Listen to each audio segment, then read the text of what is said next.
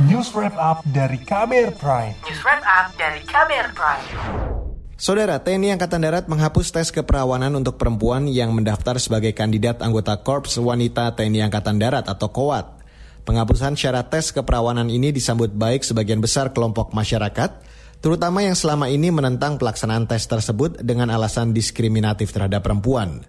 Selengkapnya, saya ajak Anda untuk langsung mendengarkan laporan KAS KBR yang disusun Astri Yuwanasari. Pada pemeriksaan panggul dan genitalia, biasanya yang dilakukan adalah genitalia eksterna pemeriksaannya, kemudian lanjut ke introitus, habis itu ke vagina dan cervix, kemudian terakhir rektal. Nah, kita perbaiki tidak ada lagi pemeriksaan vagina dengan cervix. Itu tadi pernyataan Kepala Staf TNI Angkatan Darat Andika Perkasa saat meninjau latihan gabungan Garuda Shield di Kutai Kartanegara, Kalimantan Timur pada 12 Agustus lalu.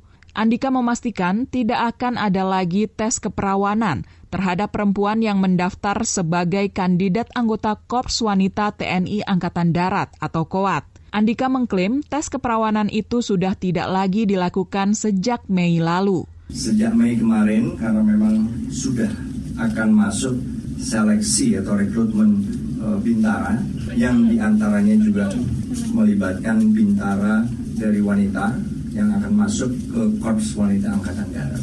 Nah, kita evaluasi, e, tapi juga kita tetap berpegang pada aturan sehingga ada beberapa perbaikan dari materi-materi yang sudah kita lakukan tahun-tahun sebelumnya. Komitmen TNI Angkatan Darat itu kemudian disambut baik oleh banyak pihak, salah satunya Latisa Rosabel.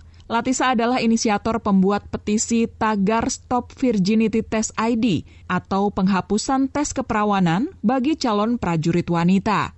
Ia mengunggah petisinya itu di platform change.org Latisa merasa lega sekaligus bahagia karena perjuangannya sejak masih siswi kelas 10 atau pada 2016 lalu itu direspon positif oleh Kepala Staf TNI Angkatan Darat. Dalam situs change.org, petisi Latisa berhasil mengumpulkan 68 ribu tanda tangan dari masyarakat yang menentang tes keperawanan sebagai syarat masuk ketentaraan.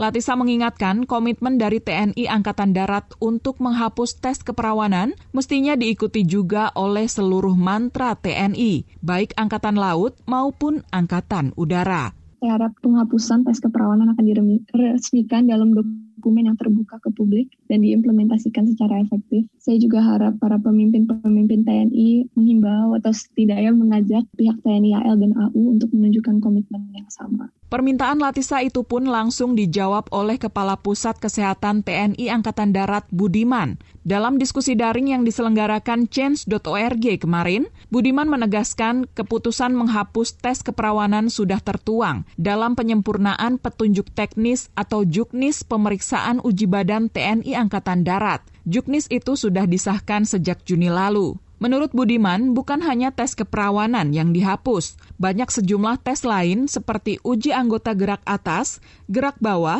penglihatan, hingga gigi kini juga sudah mengalami penyesuaian.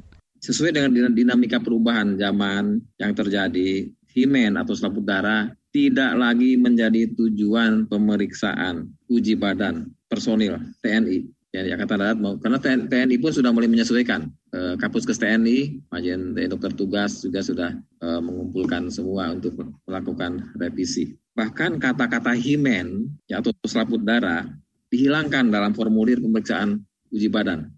Sementara itu, pensiunan perwira tinggi polisi wanita Sri Rumiati menyarankan perlu pernyataan hitam di atas putih untuk memastikan tes keperawanan tidak akan lagi digunakan, terutama untuk merekrut calon prajurit perempuan, baik polisi maupun TNI ataupun di lembaga lain di Indonesia.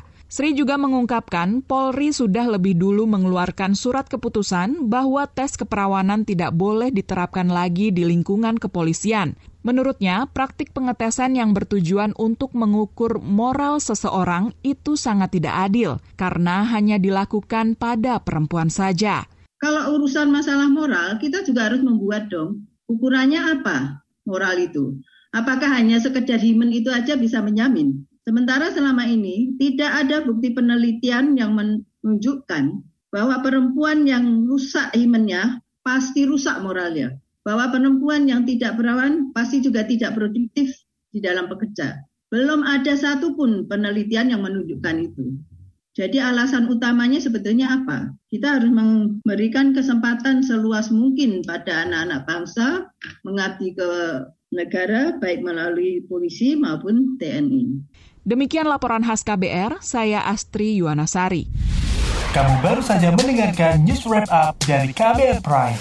Dengarkan terus kbrprime.id, podcast for curious minds.